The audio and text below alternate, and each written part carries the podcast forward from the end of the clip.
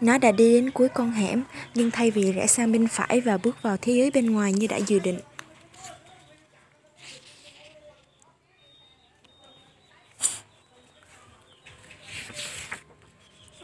Nó lại rẽ rẽ trái quay sang về khu phố chính. Con phố sẽ đưa nó về đường Dunstan, về khu nghỉ địa trên đồi. Cái gì thế? Lisa Hemstock hỏi. Cậu đang làm gì thế? Em về nhà đây. Bót đáp như chị đã bảo. Những ngọn đèn ở các cửa hiệu hiện ra, bót ngửi thấy mùi mỡ rán nóng hổi phả ra từ cửa hàng bán khoai tây chiên ở góc phố. Những phiến đá lát đường sáng lên lấp lánh. Tốt lắm, Lisa Hemstock bảo, bây giờ cô lại chỉ là còn một giọng nói như trước và rồi giọng nói bỗng kêu lên chạy đi hay tàn hình đi có chuyện không ổn rồi bóc đang định bảo là bảo cô là chẳng có chuyện gì không ổn hết. Rằng cô đã tỏ ra thật là ngốc nghếch thì một chiếc ô tô xe ô tô to với ngọn đèn hiệu nhấp nháy trên nóc quay ngoắt sang qua đường và đổ lại trước mặt nó. Hai người đàn ông ra khỏi xe. Xin chào chàng trai trẻ một người nói. Cảnh sát đây cháu đang làm gì ở ngoài đường lúc đêm hôm thế này hả? Cháu không biết là lại có luật cấm ra đường vào buổi đêm đấy. Bóc nói, ông cảnh sát to to con hơn mở cửa ra sau mở cửa sau của chiếc xe. Đây có phải thằng nhóc mà cháu đã trông thấy không cô bé? Ông ta hỏi, Mo Quillen bước ra khỏi xe, nhìn Bóc và mỉm cười. Đúng là nó đấy ạ. À. Con bé đáp, chính nó đã đập phá thứ ở vườn sau nhà cháu rồi bỏ chạy. Nó nhìn thẳng vào mắt Bóc, Tao đã trông thấy mày từ cửa sổ phòng tao. Nó nói, cháu nghĩ chính là nó đã đưa, chính nó là đứa đã đập các ô cửa sổ đấy à. Tên mày là gì? Ông cảnh sát nhỏ thó hỏi. Ông ta có một bộ ria màu đỏ hoe. Không ai cả ạ. À. Bóc đáp rồi nó kêu lên, ui da, bởi vì ông cảnh sát ria he đã nắm lấy tay nó bằng ngón trỏ và ngón cái rồi véo mạnh. Đừng có dối trá với ta, ông ta nói, trả lời câu hỏi cho lễ phép, hiểu không? Bóc không đáp lại, Nhà mày ở đâu? Ông cảnh sát hỏi, Bót vẫn không đáp.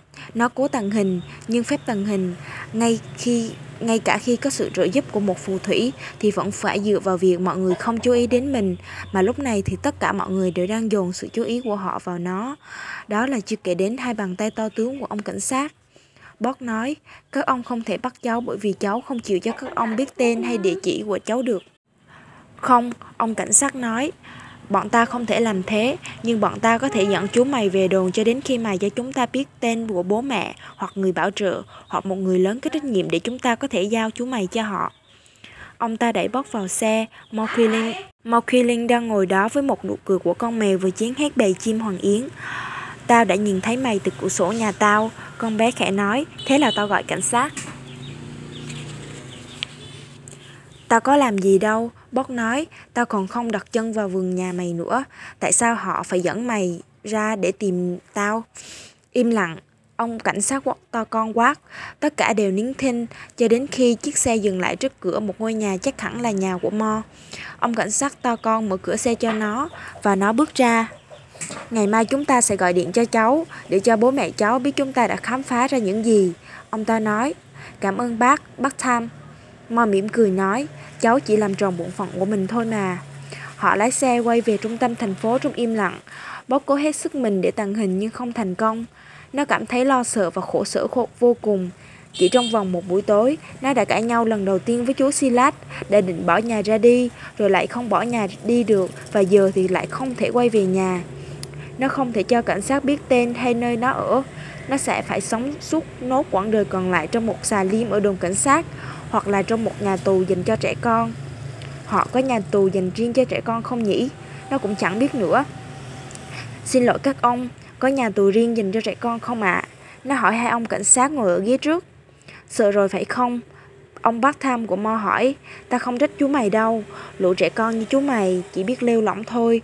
Ta nói cho mà biết, có những đứa trẻ con rất là đáng bị nhốt vào tù đấy bố không dám chắc đó là câu trả lời có hay không. Nó nhìn ra bên ngoài cửa xe ô tô, một vật gì đó hết sức to đang bay qua không trung. Phía trên chiếc xe, bám theo cạnh nó, một vật tối sẫm, khổng lồ hơn cả con chim khổng lồ nhất. Một vật gì đó có hình người, chập chờn rung rinh trong lúc chuyển động, tựa như điệu bay của con dơi. Ông cảnh sát Rihe nói, khi chúng ta về đến đồn, tốt hơn, tốt hơn hết cháu hãy cho chúng ta biết tên của cháu. cho chúng ta số điện thoại để gọi người đến đón cháu. Chúng ta sẽ bảo là chúng ta đã mắng cho cháu một trận nên thân rồi và cháu sẽ được thả về, hiểu không? Chỉ cần cháu hợp tác với chúng ta thì mọi chuyện sẽ được giải quyết ổn thỏa, không phải giấy má lôi thôi. Chúng ta là bạn của cháu mà. Cậu dễ dãi với nó quá đấy. Một đêm trong tù cũng chẳng vất vả đến thế đâu. Ông cảnh sát to con nói với cộng sự của mình. Rồi ông ta ngoái lại nhìn Bóc và nói Trừ phi đêm nay bận rộn hơn bình thường Và chúng ta phải nhốt chú mày vào với bọn say xỉn. Bọn chúng nhiều khi cũng khá là khó chơi đấy. Bót thầm nghĩ, Ông ta nói dối Và bọn họ đang cố tình làm ra vẻ như thế, Kẻ đấm người xoa. Rồi chiếc xe tặng xe cảnh sát ngoặt vào một ngã rẽ Và bỗng vang lên một tiếng thịt. Một con vật to lớn trồm lên mui xe rồi ngã vật vào trong bóng tối. Chiếc xe phanh lại đánh kích và ông cảnh sát Ruhe làm bầm.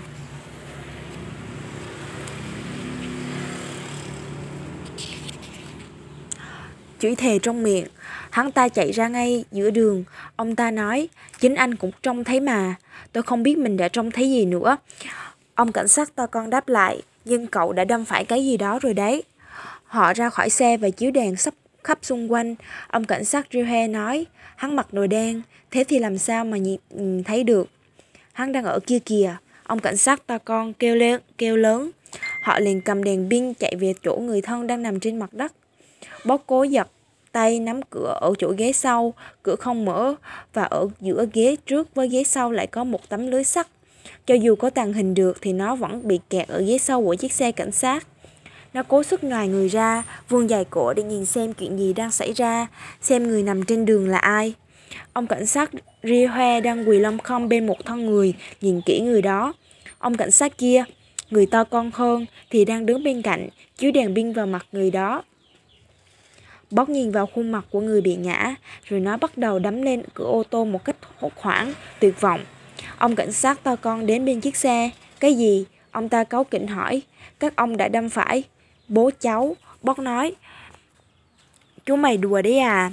Nhìn giống bố cháu mà. bót nói cho cháu nhìn kỹ lại được không? Hai vai ông cảnh sát to con rủ xuống. Ê Simon, thằng bé bảo đấy là bố nó. Cháu chết, anh định đùa tôi chắc. Tôi nghĩ nó nói thật đấy. Ông cảnh sát to con mở cửa xe và bót chạy ra. Chú Silas đang nằm sóng xoài trên nền đất chỗ chiếc xe đã đâm phải chú, mặt ngửa lên. Chú nằm im như chết.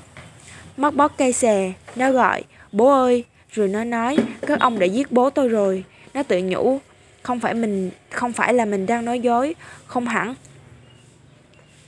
tôi đã gọi xe cứu thương rồi simon ông cảnh sát Rihe nói đây là tai nạn mà ông cảnh sát kia lên tiếng.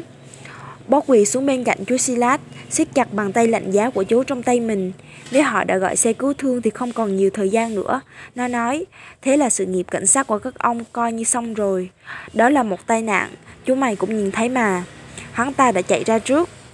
Những gì tôi thấy, Bóc nói, đó là ông đã đồng ý giúp cháu gái mình dọa một thằng nhóc ở trường đang có chuyện cãi cọ với con bé. Vậy là các ông đã bắt tôi bởi vì tội ra đường vào đêm khuya, bắt mà không có lệnh. Và rồi, khi bố tôi chạy ra đường để xin các ông dừng xe lại hoặc là để xem chuyện gì đang xảy ra, thì các ông đã cố tình đâm vào bố tôi. Đó là một tai nạn. Ông Simon nhắc lại, chú mày đã cãi nhau với Mo ở trường à. Ông bắt thăm của Mo hỏi, nhưng ông ta không tỏ vẻ tự tin cho lắm. Tôi học lớp 8B ở trường phố cổ với nó, Bóc nói, và các ông đã giết chết bố tôi. Nó có thể nghe thấy tiếng còi xe cứu thương từ xa vẳng lại. Simon, ông cảnh sát to con nói, chúng ta phải bàn về chuyện này. Họ đi sang phía bên kia của chiếc xe, để lại Bóc một mình trong bóng tối với chú Silas. Bóc nghe thấy hai ông cảnh sát giận dữ cãi cọ. Nó nghe được câu, đứa cháu gái chiếc tiệc của anh và cậu phải để ý đến đường xá chứ. Simon chỉ ngón tay vào ngực ông Tham, Bóc thì thào, họ đang không để ý đấy, đi thôi, rồi nó tàn hình. Một khoảng bóng tối dày đặc hơn cuộn xoáy quanh nó và thân người nằm dưới đất bỗng hiện lên đứng thẳng bên cạnh nó. Chú Silas nói, chú sẽ đưa cháu về nhà, vòng tay quanh cổ chú đi. Bóc làm theo, ôm chặt người bảo trợ của mình và hai chú cháu xuyên qua màn đêm trở về khu nghĩa địa. Cháu xin lỗi, Bóc nói, chú cũng xin lỗi, chú Silas đáp. Có đau không ạ? À? Bóc hỏi khi chú để cho cái xe đâm vào ấy. Có, chú Silas đáp. Cháu nên cảm ơn cô bạn phù thủy của cháu đi. Cô ấy đã đến tìm chú, nói cho cháu, nói cháu đang gặp rắc rối và cho chú biết đó là rắc rối như thế nào. Họ dừng lại ở nghĩa địa, bó ngắm nhìn mái nhà của mình như thể lần đầu tiên trông thấy nơi này. Nó nói, chuyện xảy ra tối nay thật ngu ngốc, phải không ạ? Ý cháu là, cháu đã khiến mọi thứ vướng vào nguy hiểm. Còn nhiều thứ sẽ gặp nguy hiểm hơn là cháu biết đấy. Nobody, nobody O'Quinn ạ. Đúng thế, chú đã nói đúng, bác nói, cháu sẽ không quay lại, cháu sẽ không quay lại ngôi trường ấy hay quay lại theo cách ấy nữa. Maureen Killing đang trải qua thật tuần tồi tệ nhất trong đời mình. Nick Fathering không thèm nói chuyện với nó nữa. Bác tham của nó thì đã mắng nó vì vụ thằng nhóc O'Quinn nọ và bảo nó không được nhắc đến những chuyện xảy ra tối hôm đó với bất kỳ ai, không thì bác có thể bị mất việc. Và nếu bác bị mất việc thật thì nó phải coi chừng. Bố mẹ nó nổi giận với nó, nó cảm thấy toàn thế gian bị toàn thế gian phản bội, thậm chí cả bọn lớp 7 cũng không còn sợ nó nữa. Thật chó chết, nó chỉ muốn gặp lại thằng nhóc O'Quinn kia, tất cả mọi chuyện xảy ra với nó đều là do thằng nhóc đó. Nó thầm nghĩ, trong lòng quằn quại giận dữ. Nếu thằng nhóc ấy nghĩ rằng bị bắt là chuyện tệ hại thì... Rồi Mo sẽ nghĩ ra những âm mưu trả thù thật tỉ mỉ, vô cùng rắc rối và thâm độc. Những âm mưu ấy là thứ duy nhất khiến con bé cảm thấy khá hơn, và ngay cả chúng cũng chẳng giúp được là bao. Nếu có một việc khiến Mo rùng mình sợn gáy, thì đó là dọn dẹp phòng thí nghiệm ở trường, cất những cây đèn buôn sen, kiểm tra để các ống nghiệm, đĩa cái, giấy lọc còn thừa và các thứ tương tự như thế được trả về đúng chỗ. Theo một quy chế luân phiên nghiêm ngặt thì nó phải chỉ thì nó chỉ phải làm việc đó hai tháng một lần. Nhưng run rủi thế nào mà vào cái tuần tồi tệ nhất trong đời, nó lại phải trực nhật trong phòng thí nghiệm. Ít nhất thì cô ha Hawkins, cô, ga, cô giáo dạy môn khoa học thường thức, cũng có mặt ở đó, sắp xếp lại bài vở, thu nhặt những thứ vương vãi còn lại vào cuối buổi học. Có cô ở đó, có bất kỳ ai ở đó cũng khiến Mo cảm thấy dễ chịu hơn. Em làm khá lắm, Maureen ạ. Cô Hawkins khen. Một con rắn trắng bệt trong cái lọ đầy chất hóa học bảo quản nhìn xuống cô, hai cô trò bằng cặp mắt mờ đục. Mo nói, cảm ơn cô ạ. À. Hình như có phải phải có hai người trực nhật hôm nay chứ, phải không? Cô Hawkins hỏi. Em phải trực nhật cùng thằng O'Quinn, Mo nói, nhưng mấy ngày rồi nó không đến trường ạ. À. Cô giáo nhíu mày, đấy là trò nào nhỉ? Cô Lê đẩy hỏi, cô không có trò, cô không có tên trò ấy trong danh sách. Bob O'Quinn ấy ạ, à, tóc nâu nâu, hơi dài, nó không phải đứa hay nói, chính nó đã nêu được tên tất cả các khúc xương của bộ xương người trong bài kiểm tra ấy ạ, à. cô nhớ không?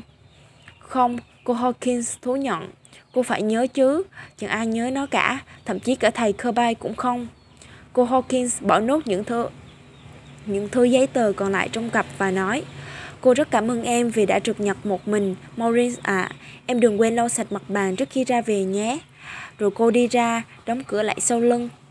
Phòng thí nghiệm của trường đã đã cổ lắm rồi, có những dãy bàn dài bằng gỗ màu nâu sẫm và các phân khí ga, vòi nước và bồn rửa gắn vào bàn, cũng những chiếc giá cũng bằng gỗ sẫm màu bày vô số những thứ đựng trong lọ thủy tinh.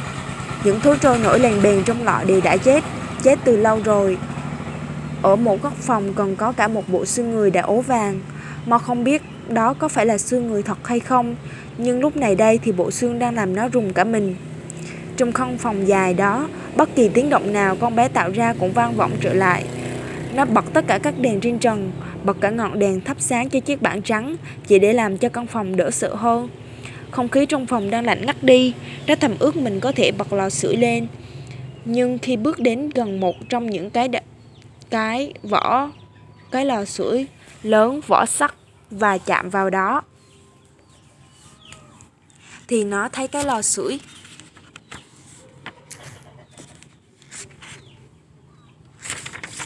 đang nóng bỏng vậy mà nó, vậy mà nó vẫn không ngừng run rẩy.